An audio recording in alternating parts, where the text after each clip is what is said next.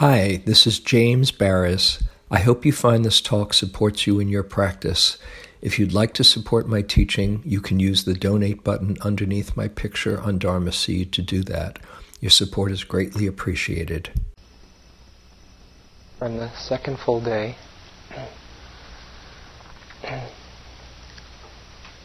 and it's hard to tell if things are getting better or worse. That's usually my experience on the second day. so if you have the same doubts or thoughts of making a graceful exit that you had yesterday, uh, you're still right on schedule, don't worry. If you're getting into bliss states, great, tell me about it.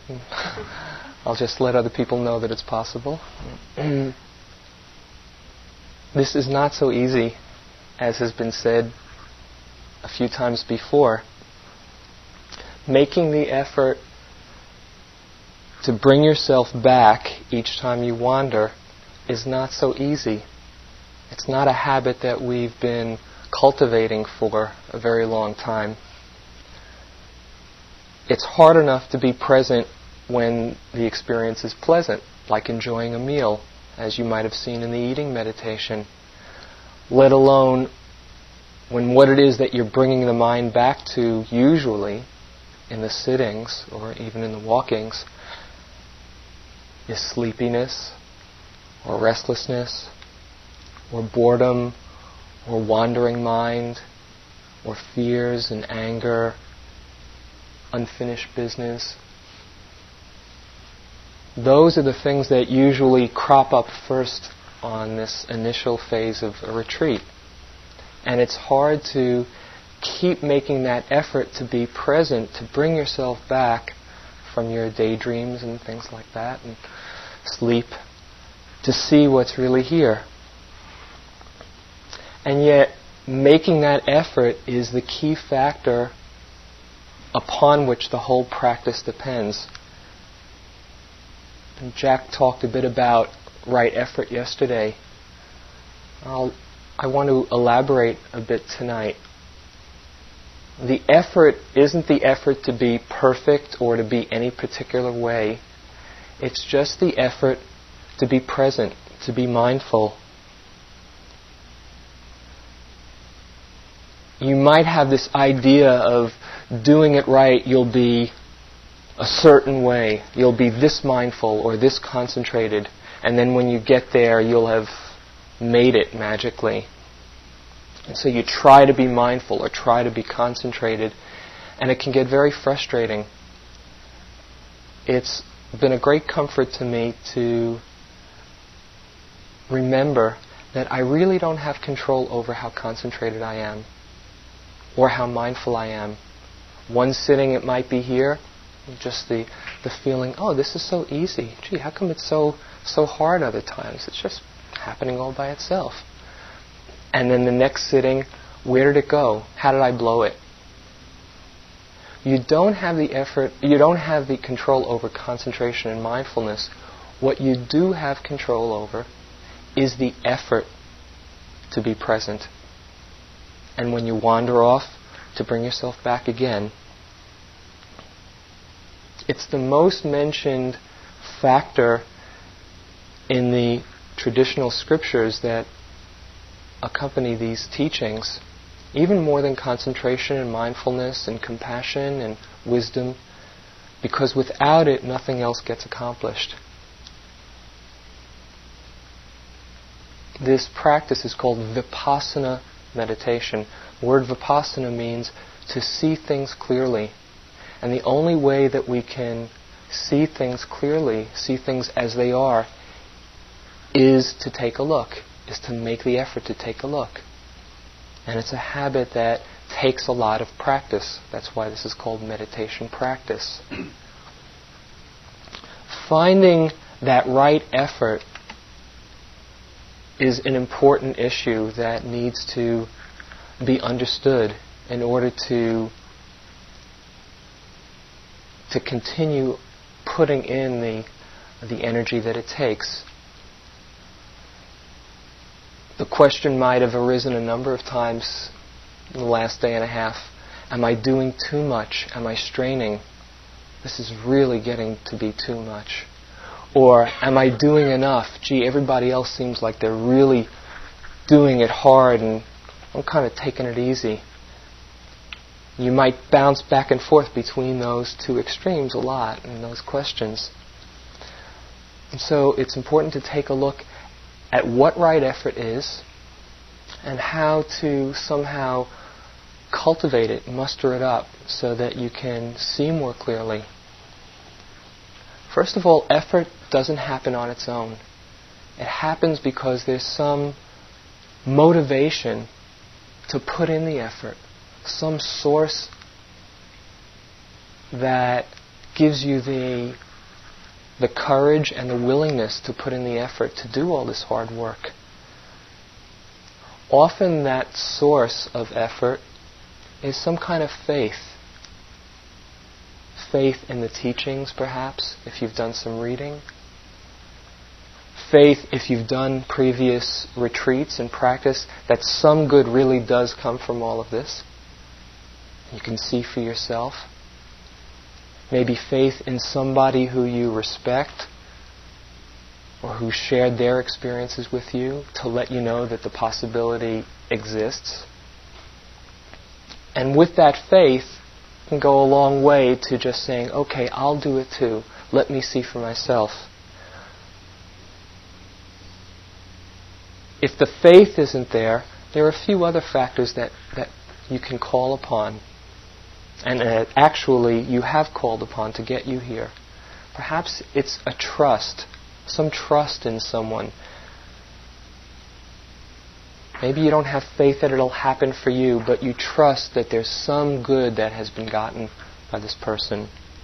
Maybe it's just curiosity, a healthy skepticism, which can be very useful. Well, let me see for myself what this meditation stuff is all about. Let me check it out. Or wanting to learn more, wanting to grow. Maybe the motivation was some extreme suffering, some extreme desperation, even. It's an excellent motivating force. I've tried everything else, and nothing seems to be working. Let me try this one. Maybe it's the desire to open your heart more than you have been, and you've tried other techniques and it hasn't been working, or to grow in wisdom deepen your understanding. Whatever it is, we all have that source of, of faith or trust or investigation that has brought us here to make us willing to willing to put in the effort. So before I go on, I think it's useful to get in touch with that source so you can call upon it when you have some doubts or low energy, I'd just like to ask you for a moment to close your eyes and think what it was that brought you here. First, go inside. What was the source or the motivation for you to come?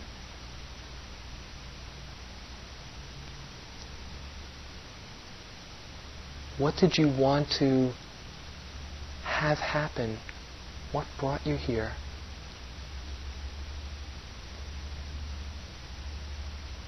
What's the source that makes you put in all this effort?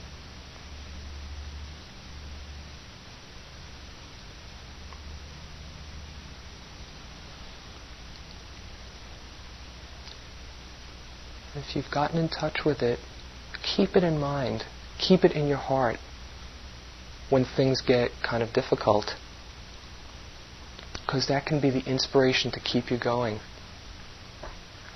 Okay, from that initial source, there will arise in you, if you can get in touch with it, a kind of sincerity, a kind of integrity of your being here.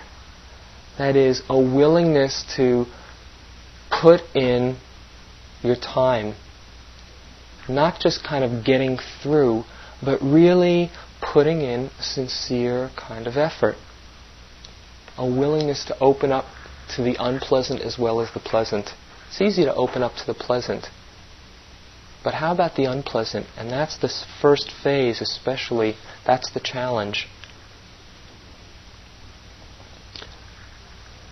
When you can call upon that sincerity, even in the times when there's low energy, there's a certain kind of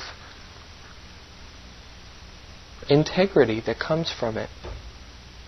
That's very powerful. That helps you make that extra effort. Okay, so now we come to actually putting in the effort. Last night, Jack talked about the Eightfold Path, the overview of this whole practice and teaching. Another name for the Eightfold Path is the middle way or the middle path. And really, the central p- principle in all the teachings is that of balance. The Buddha lived a life, in the first part of his life, being born into royalty was, sp- was spent in tremendous indulgence. Then, after he renounced the, the royalty, he became a monk who practiced the most austere practices at the time and found that neither of those two extremes were the answer to happiness until he discovered, through his enlightenment, the middle path, the path of balance, which expresses itself in terms of moderation, moderation in sensual desires, moderation in eating and sleeping, expresses itself in mindfulness of not clinging and not condemning your experience, but just being here in a balanced way for what's happening. And that same principle of balance is central to this issue of right effort. Often we think of the word effort and associate it with struggle, efforting. And if you have that kind of association in your mind, it's going to be really a difficult grind for you. In order to put in the effort, I've got to break my back and wear a glum face. That makes things very difficult. It just gets you tighter. Right effort does not mean a struggle. It means a balance of the energies. Jack mentioned last night the image of tuning a string. Not too tight, get too high a pitch. Not too loose, too low. Just the right amount of tension. But sometimes there's the idea that we can magically find our right effort and keep it there. Okay, now I got it. I know what right effort is. How do I keep it here? Or what did I do to lose it? I've, I've done something wrong. And when you have that kind of idea that you're trying to work towards right effort and, and keep it fixed, you're missing the point of the fact that things are constantly changing which is one of the other things that you see very early on in the practice. You've seen your breath is constantly going in and out. Your mind is constantly changing its objects, moods, sense doors, body sensations. We're a dynamic system of constant change. And there's no one groove that we're going to fall into and stay in no one formula to keep ourselves a certain way. And so rather than thinking that you need to find some magical spot that's called right effort and keep that keep the fire up just that high, it really means checking in to what your present energy is, seeing where you are, and then making the adjustment that's needed for you to be most mindful in that moment. What adjustment will keep me most mindful? If things are getting too loose and you're getting kind of lazy, then the adjustment is to turn it up. tighten up the effort. If things are too tight, then the adjustment, the proper adjustment in that moment, is to lighten up and take it easy. Give yourself some space. really, there's an art in checking out what your energy is and giving just the right amount of adjustment to keep that balance. Because it's very easy to go overboard into the other extreme. So it's helpful to notice some clues, some cues that you can see as telltale signs if you're going overboard either in tightness or laxity. If you're too loose, some things that you might be noticing the tendency to seek diversion, to kind of look outward, check other people out. Well, they're not doing as good as me. I'm really putting in my effort. And he isn't, and she isn't, and she isn't. You spend a half hour doing that. Or all of a sudden you become a physical fitness buff, you know, when you've been kind of uh, stayed in your life and you might decide it's time to go jogging or to take up jogging or Tai Chi and find yourself doing a third set that day and you haven't done it in, in a long time. Just those little entertainments that might take you away from the moment, make things a bit easier. Or you're starting to go for walks during the walking period, each walking period, just checking out the countryside. You might find yourself coming in late to the sittings. And then when the mealtime bell is rung, you're right there on the line. Just look inside and see the different ways that you might be indulging in that diversion kind of tactic. Going to your room. How many times did you go to your room today? To take care of business. Really, when you can see yourself doing that, the antidote is to try to streamline your practice. Just the simplicity of the sitting and the walking, the sitting and the walking, that allows for you to really discover what the mind and the body are about. But it takes a willingness to be there. So ask yourself now have I been kind of taking it easy? The other side is getting too tight and too tense. That doesn't help clear seeing. Because if you're wound up into a knot, how can you see clearly? There's just a lot of restlessness and agitation and frustration. Do you have the feeling like you're in a prison? Did that come to your mind today? How can I get out of here? Have you had the feeling today or yesterday that you're going crazy? That's a clue. Things are getting a little bit too tight. If you find that you can't breathe, uh oh, I've been breathing for 35 years and I think it's going. What's going to happen to me next? That's a clue. You know, things are getting a bit too tight.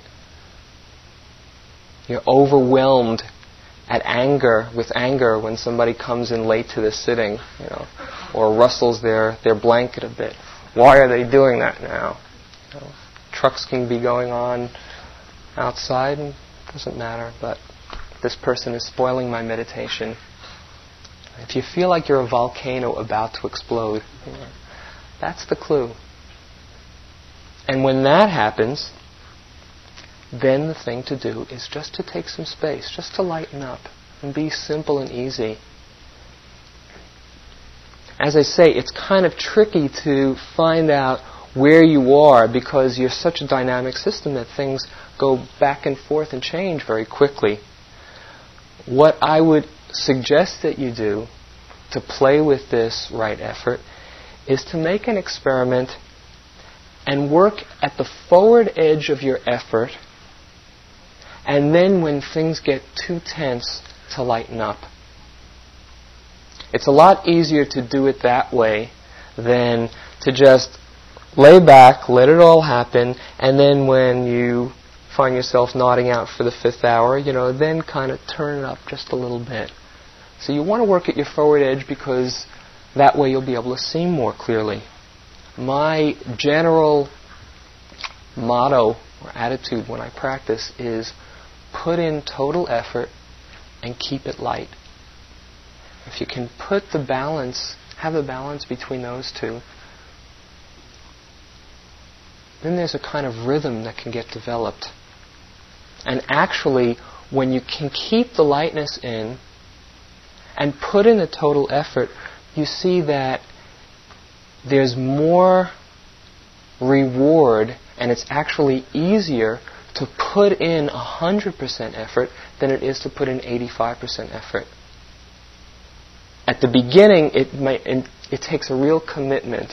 But after a while, when you don't give yourself that chance to say, should I or shouldn't I go to this sitting? Should I or shouldn't I do this walking fully? It kind of takes out all the indecision and the wavering. And so you've got a real commitment to being here as fully as you can while keeping it light.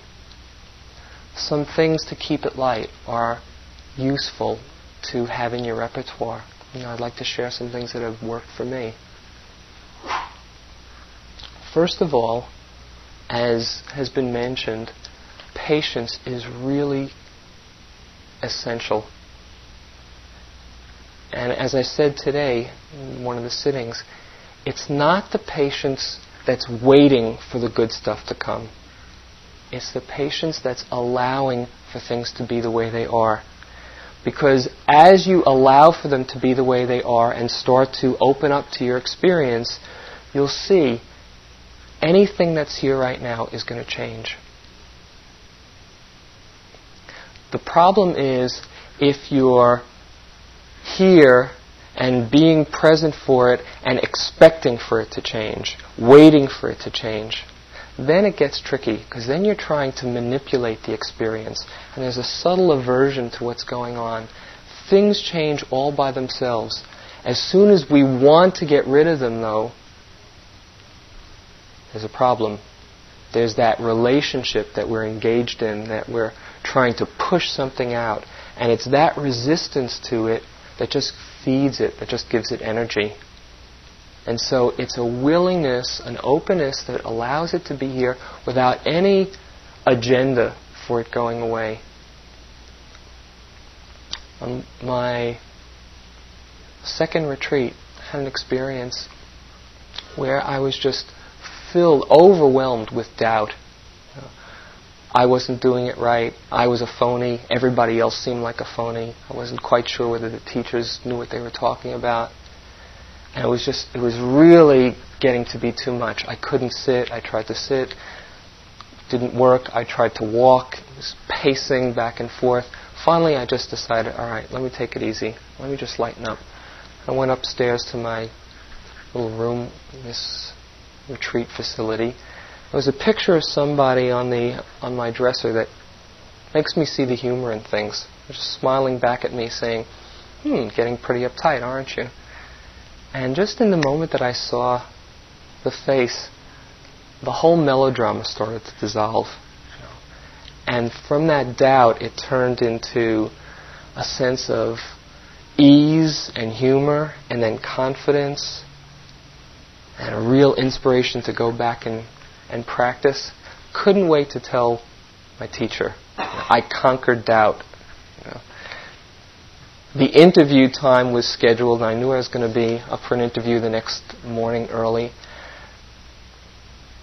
preparing for my my conquest to be reported. And in the course of the next 12 hours, I went through every mind state one could imagine, from elation and inspiration to sleepiness to boredom to restlessness to more wandering to more doubt. Just the whole the whole show finally I got to the interview. I walked in. The teacher looked up at me and said, "So, how's it going?" And I sighed in total exasperation, it's always changing. He looked at me, he said, That's it. You got it. The point.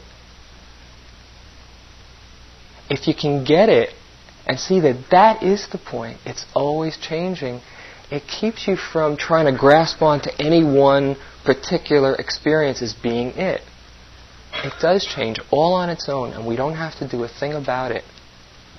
And if we try to do a thing about it, we kind of interrupt the natural process. So patience is really essential. Another part of this keeping it light is having a sense of humor. Sometimes it's really hard when you're in the middle of what you've been in the middle of, probably, the last day or so. Once heard this Tibetan teacher Trungpa Rinpoche say that meditation practice is one insult after another.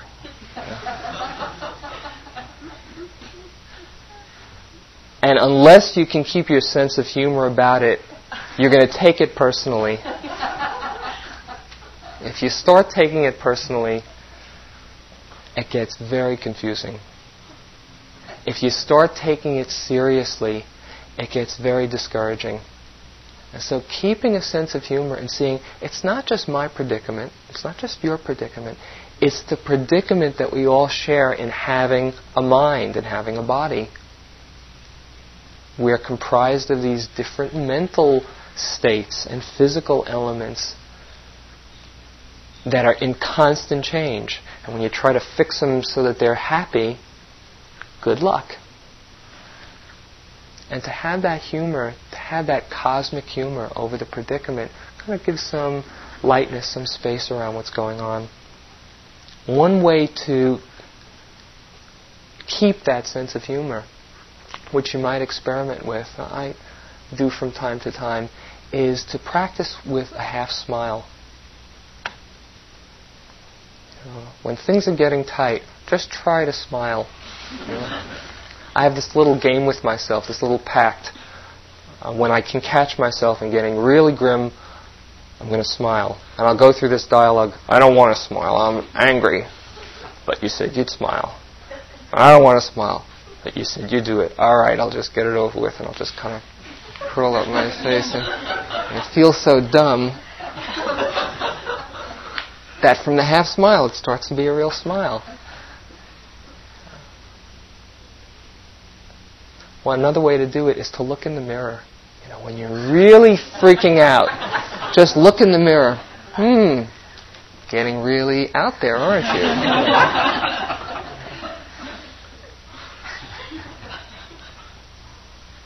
Another way to approach the practice and keep some lightness is to make it a game instead of a struggle. Just as an ex- exploration, an adventure. You know, make, just imagine yourself, you're like Sherlock Holmes, discovering what it means to have this mind and to have a pain in your knee or an ache in your shoulder. What is that all about? Discovering the actual sensations, discovering your relationship to them, just to make it an adventure. It really changes things around from this striving attitude that you've got to get it all together and be perfect to just one of discovering what it's all about, discovering what this moment is. When all else fails and you've been sticking with it diligently and still feel like you're going to explode, go for a walk. Just take it easy. Get a little space. Just enjoy the countryside. As I said before, you don't want to take five walks a day, but every now and then, if you feel you've reached your limit, that's just the right thing to do.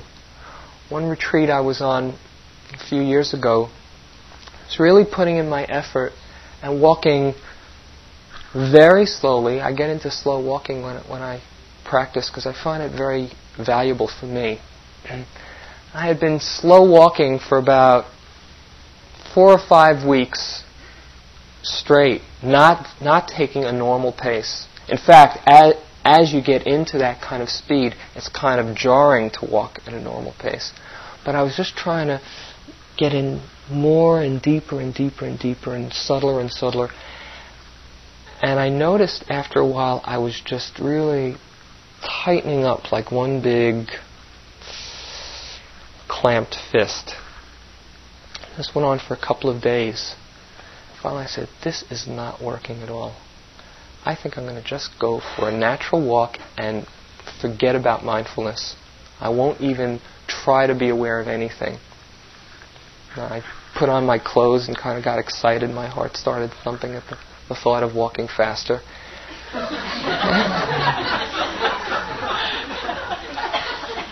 and I took a walk for about 45 minutes at a fast pace.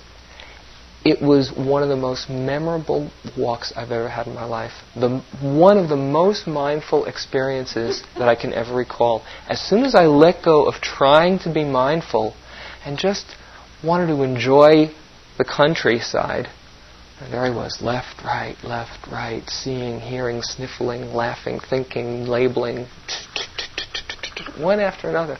As soon as I let go. So the, the thing to do when you're finding yourself tight might be just to relax and take it easy and let go for a few moments.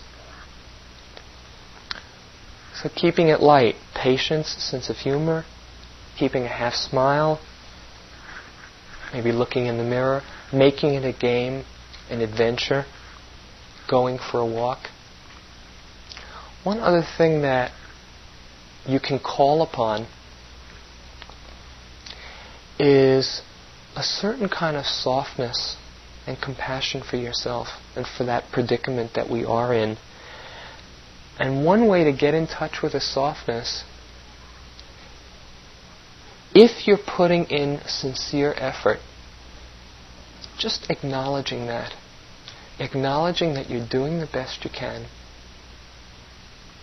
And from that acknowledgement, just an appreciation that you don't need to strain anymore. And you can be kind to yourself and be gentle with yourself. And so give yourself a bit more space to enjoy the retreat, to be here fully and see what you can what you can discover.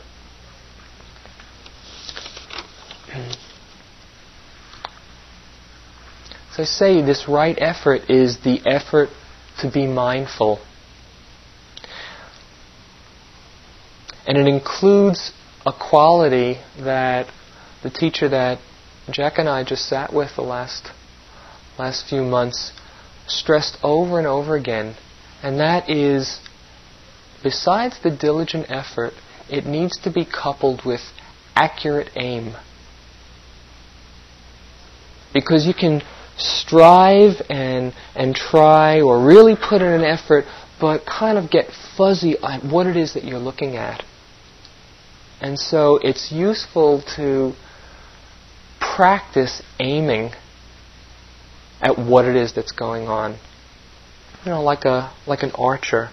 Oh, here's the breath. Let me just kind of zero in on it. Or here's an ache in my shoulder. Instead of taking a, a sidelong glance, let me go right into it. Just for a few moments. Let me just be here fully with it or with the lifting and the moving and the placing and the walking, instead of just a, a general kind of gestalt of the experience, go right in. See if you can pierce it, penetrate it with real awareness. And those two, that diligent effort coupled with this accurate aim, really develops a momentum of mindfulness in sitting, the thing that usually gets in the way of being present for the experience and having accurate aim in what's going on is the thought process, if you haven't seen for yourself yet. There's a lot of thoughts. And so it's useful to have a way to deal with them, right effort, and keeping it light for me, the way I, I view practice, the crucial moment while you're sitting is the moment that you see that you have been wandering. While you're wandering, you don't have much say over what's going on. And it can be for five seconds, or five minutes, or 55 minutes, you might have experienced. It doesn't matter. While it's going on, it's just happening. But the moment that you realize that you've been wandering, that's where you have some choices. One choice is, oh, damn, I've been wandering. I've been blowing it. Been wasting my time. I'm really doing this lousy. Get back over here. Dragging it back onto the breath. That's one way. You'll be mindful maybe for a moment or two, but you're also cultivating judgment and agitation and frustration. It's not really conducive to an open space to see things clearly. Notice how you react when you see that you've been wandering. Is there a judgment there? A second choice, possible reaction, is oh, I've been wandering, but this is a very interesting thought. Let me see what this one leads to. Sound familiar? Don't believe it. It's very tricky. The mind is so tricky. And from that profound thought, you spin off to something else, to something else. It's like a, a word salad if you're familiar with uh, psychotic minds. We all have psychotic minds. We just have maybe a little bit more control than the people that they lock up. Just one thing spins off to another, to another, to another, to another, and you might be thinking about you know, what's for lunch or what it, what you have to do when you get home in three weeks or whatever. And it gets to be very mundane, and there you are off for another 20 minutes. Don't believe it. The third possible choice is to see that you've been wandering and to have the strength of resolution to let go of the thought, whatever it is. Trust that you'll get back the important ones when you need them.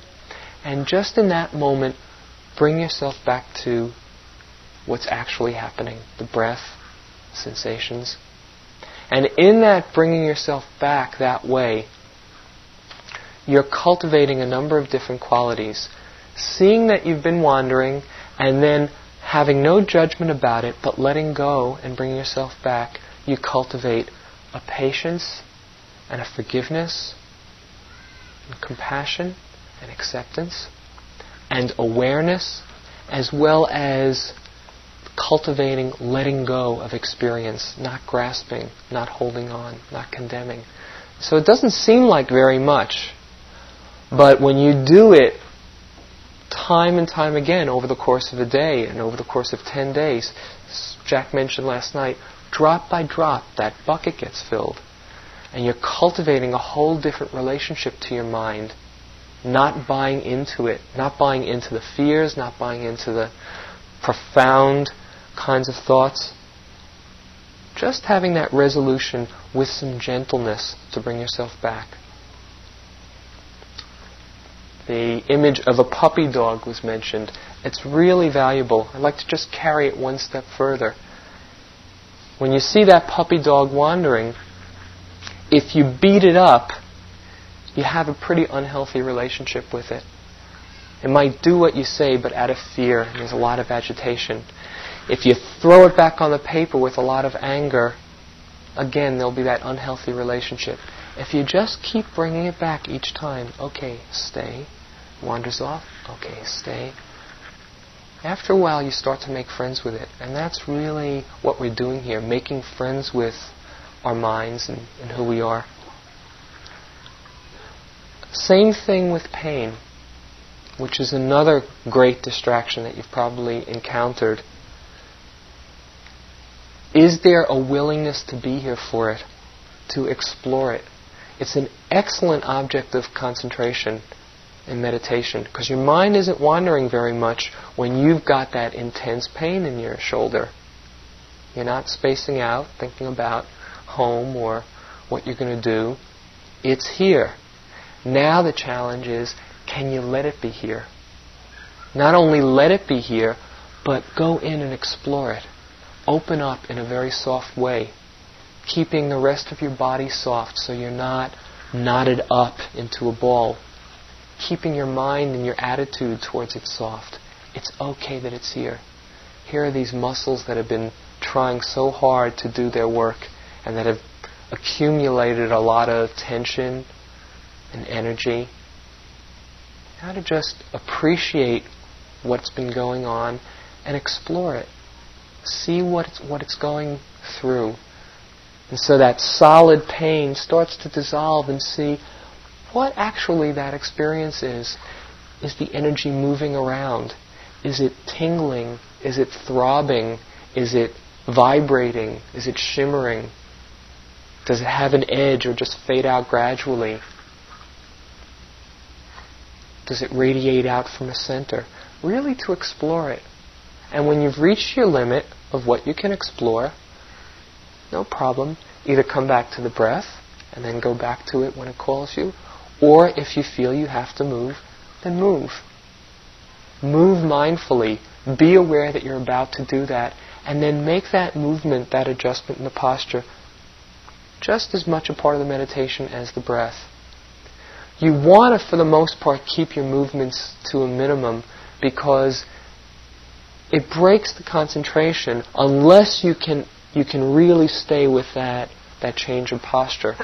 And also as you move, if you move a lot, it cultivates restlessness. And so you become one big fidget.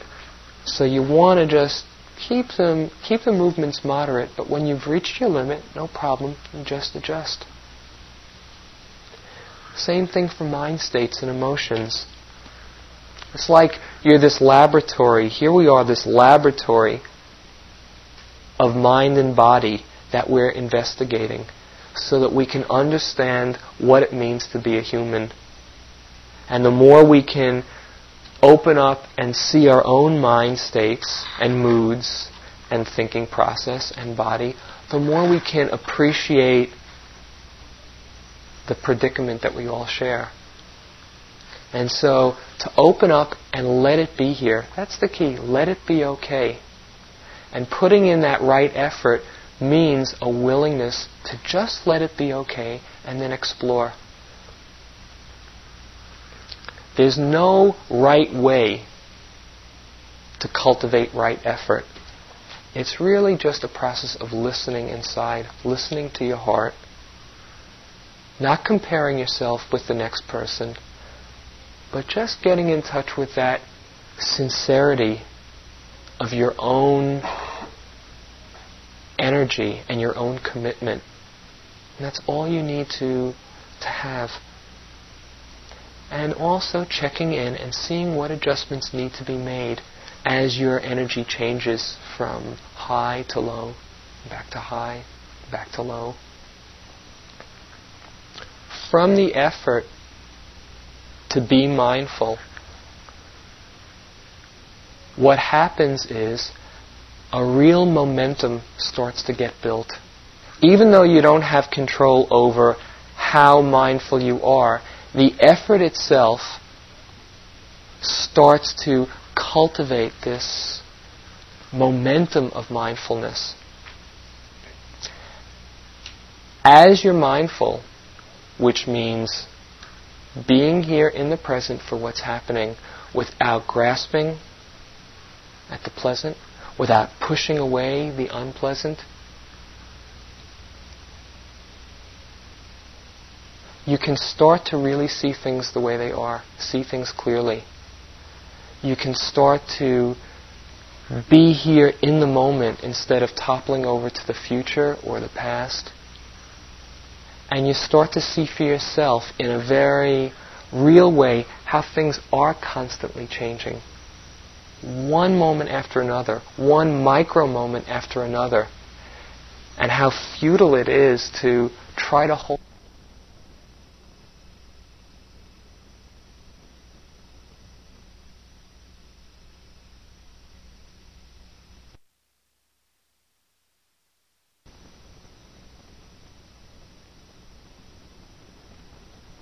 Experience, you're just creating that resistance which feeds it, not allowing for the change.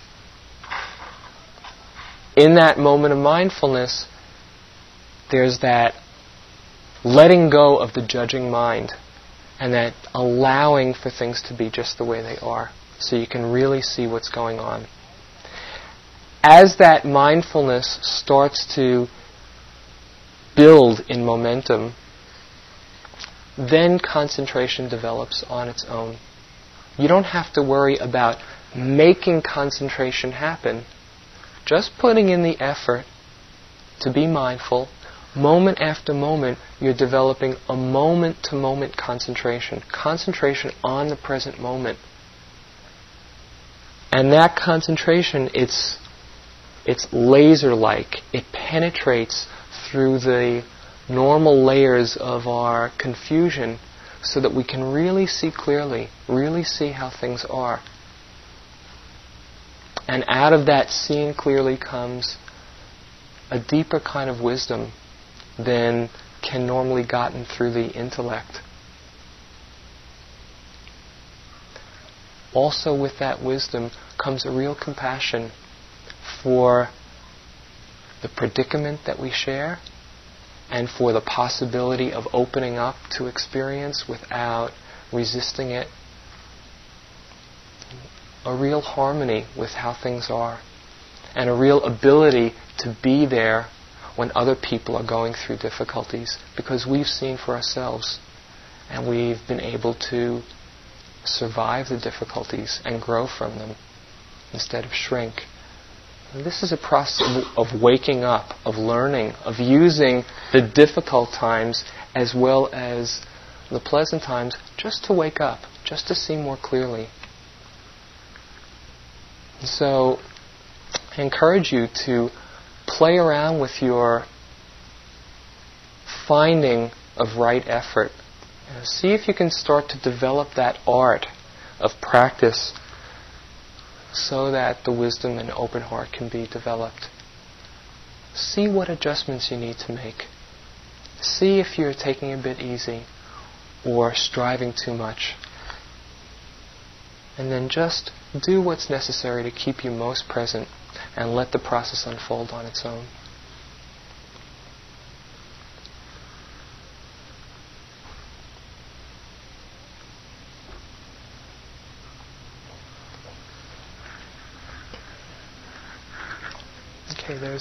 Some time perhaps if you have questions either about the day or practice or about the talk.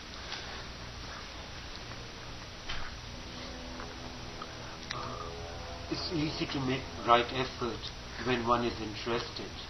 It seems, for me at least, if I'm interested, it's easy to be there and make the effort. Uh, for certain kinds of things, like I find it's a lot, I have to be very tight to make the effort. Like uh, in terms of eating, you know, picking, uh, what, what, all these things that you said. Now, uh, to me, you know, that seems like a, it's a lot of mechanical stuff that I have to do uh, to make the effort to be mindful. And uh, also while walking, you know, lifting, etc. Uh, thing that happens is, is it to be aware of the muscles or you know the body sensations exactly what, and you know, it's like trying to put too much energy in terms of what one should be aware of. So uh, maybe what you talked about aim, if some aim could be put into what to be mindful, if you could give some suggestions, it might make the process easier. Okay. As far as the very slow eating, if it's driving you bananas, instead of watching the banana, uh, then just speed up a bit. Go more natural. Go at whatever pace, and this is for the walking too, go at whatever pace helps you be most mindful. And as you feel more comfortable in the rhythm, then you might experiment with slowing down if it feels if it feels right. Um, as far as accurate aim, the practice is really paying attention to whatever is most predominant so far we've been dealing with the breath and strong sensations in the body as far as the sitting goes. We'll soon open up the field to include other objects. In the formal sitting part, for now, if you can pretty much stay within that that sphere so you develop some kind of groundedness in tangible objects, that'll be useful to apply that concentration to other objects and let the other things be in the background. With the walking, as you say, you can notice whatever is most predominant in the movement. If it's the sensation of the, the feet touching the ground, fine. If you're noticing the knees or the muscles contract, fine. Don't have to be worried about putting on a label for everything. Because if you're struggling with the labeling, or if things are happening so fast that it's hard to get the right word, that just gets in the way. Just be very natural and easy and have a, a, a gentle awareness of what you see most clearly. That keen interest is really uh, a good point because it is easier to pay attention when things are interesting. The trick in practice is to make everything interesting. And that that's what I say when I say bring a baby's awareness to it, like you're discovering for the first time. If you can do that, let go of the fact that you've done this so many times before, keep a beginner's mind, then everything becomes interesting. Even boredom can be interesting.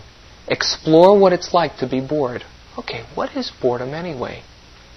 It might seem like one solid, yucky emotion, but there's restlessness there, there's aversion there, there's um, a grasping, a wanting for entertainment. And as you turn up the investigation, you see it's not just this concept of what we think it is. And so you want to keep this investigation, this exploration going.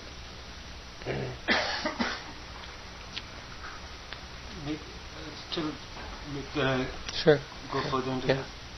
Like while eating, picking, etc., things that are interesting are the mental things you know, the desire, the intention, and instead of like looking at the physical aspect of lifting and other things, if to, uh, for me that would be more interesting to focus in on the mental things.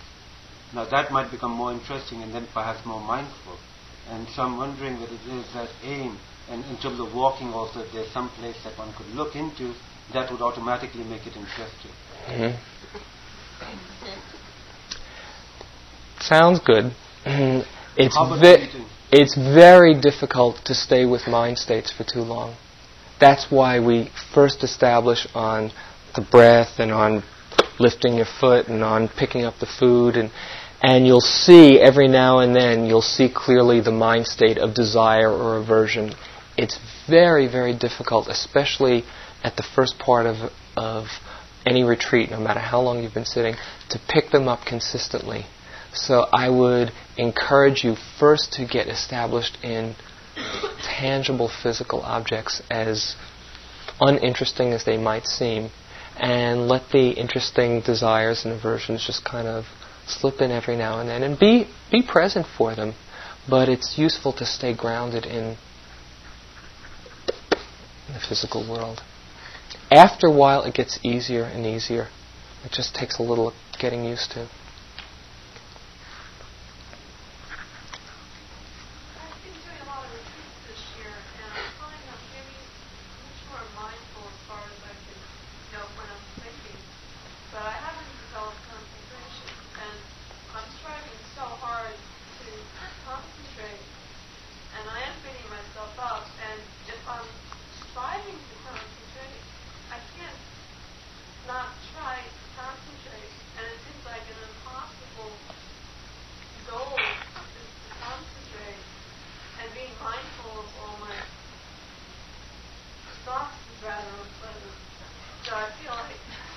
Doesn't work, does it?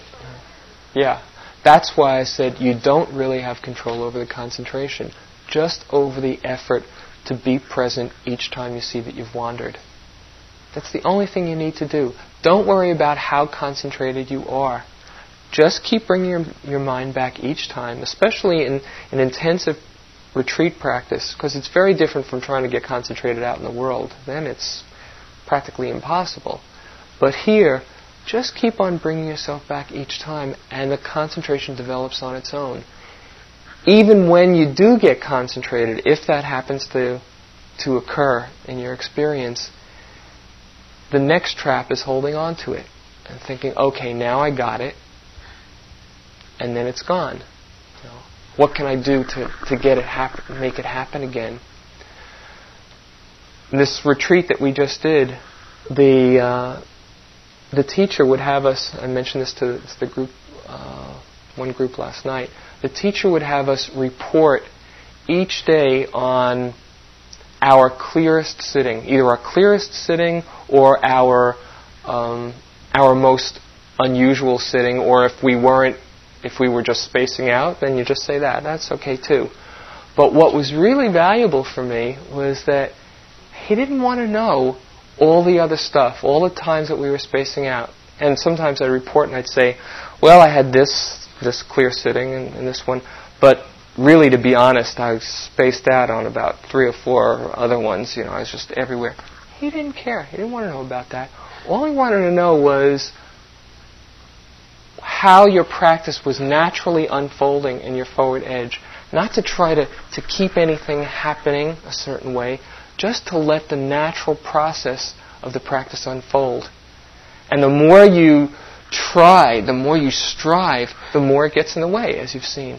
So the practice and the process of the unfolding is just putting in the effort to make yourself present.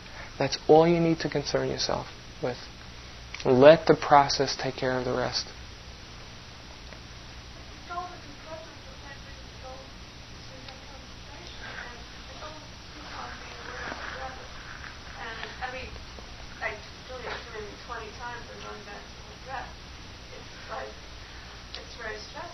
Okay, the goal isn't, in this moment, the effort isn't to be present for the next hour. It's to be present for this moment. And so it's a lot easier task if you set yourself up for just one moment at a time instead of continuous, I need to be present for, for all these other moments. Just do it one moment at a time. Just worry about one breath, not 60 minutes worth. That simplifies things. Does that make sense? Okay. I can sort of understand what you're talking about with the wandering mind. I still keep going back into when I'm feeling so much pain that just constantly from one pain to another kind of pain, and it just really is overwhelming. But I don't, I haven't been wandering anywhere. I mean, I, that sounds so much more fun. I even tried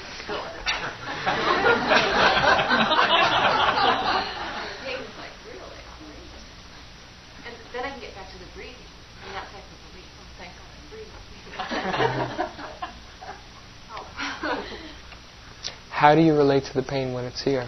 Oh, I, just, I feel like going through it and looking at it and just uh, then it's hurting more and more and I get you I can see all the different points on it and it just it seems to overwhelm after a while when I'm looking at it so. I'm trying to relax. Mm-hmm. First of all, you want what's helpful is to check out the rest of your body and see if you're tight. Say where where's your pain? Where's your pain? Um, on my back and onto my neck and all on one side. Mm-hmm. I know that one well. Uh, all right. What you want to do first, when you feel like you're getting overwhelmed, first relax the rest of your body, especially your stomach and your chest and your breath. Take a few deep breaths just to kind of channel the energy because what often happens is we contract around it and just knot ourselves up, and that doesn't help. Just soften the rest of the body, and then, as best you can, just as you're doing, go into it with a, just a very soft, allowing attitude. Now, the key, and this is not the easy thing to do, is to first let it be okay that it's here. If you can somehow flip that attitude from, oh, here it is again, to, it's okay that it's here. That will change your relationship to it. For a while, you know, if you can just even let it be okay for five seconds beginning, that's a start. And then go back to the breath. And then maybe five more seconds. And when you've reached your, your limit of what you can possibly bear, then no judgment at all, and just move very, very gently. Adjust your position. You know, it takes a little while to get used to the these muscles being still for so long and all the accumulated tension we have. It takes a lot of patience, a gentleness, a soft attitude. It takes practice. So don't expect that it's going to happen all in one day. But little by little, each time you have that openness towards it, you're cultivating a, a new relationship with that pain. It starts to change. Not necessarily the pain, but your relationship towards it. Yeah, last question. I'm curious about um, some of the ways that you uh, Um, explain things. It's sounding to me like you're making a distinction, a separation between body and mind. And I'm curious to see whether you really see it that way because that's not my experience. What is your experience? My experience is that the clearer I am about my body, that for every feeling there's a thought, there's a mental state. And for every mental state there's a sensation. And that that I get lost when I separate those two. That's when I get the most schizophrenic. Mm-hmm. Okay, but there is a sensation, and there is a thought or an emotion concurrent with it. And, and that, that one of the things that I keep discovering is that in my physical pain, that by being with the physical pain, the mental states that I'm not aware of are usually the cause of the physical pain. And as I be with the physical pain, or the physical sensation, whatever the sensation is, then the mental state gets clear. Mm-hmm. Okay, so that that's that's very valuable insight. There is a connection between the body and the mind. They're interrelated. They're intertwined. There are two processes that are happening at the same time. There's thoughts and emotions and mind states, and there's also sensations in the body. And a very important part of the practice is to start to see that interrelationship between the body and the mind. Because the clearer you can see that, but see that there's a it's a relationship, you start to see when you have a thought, oh, I want some ice cream, that there's a choice whether or not it gets translated into the bodily action.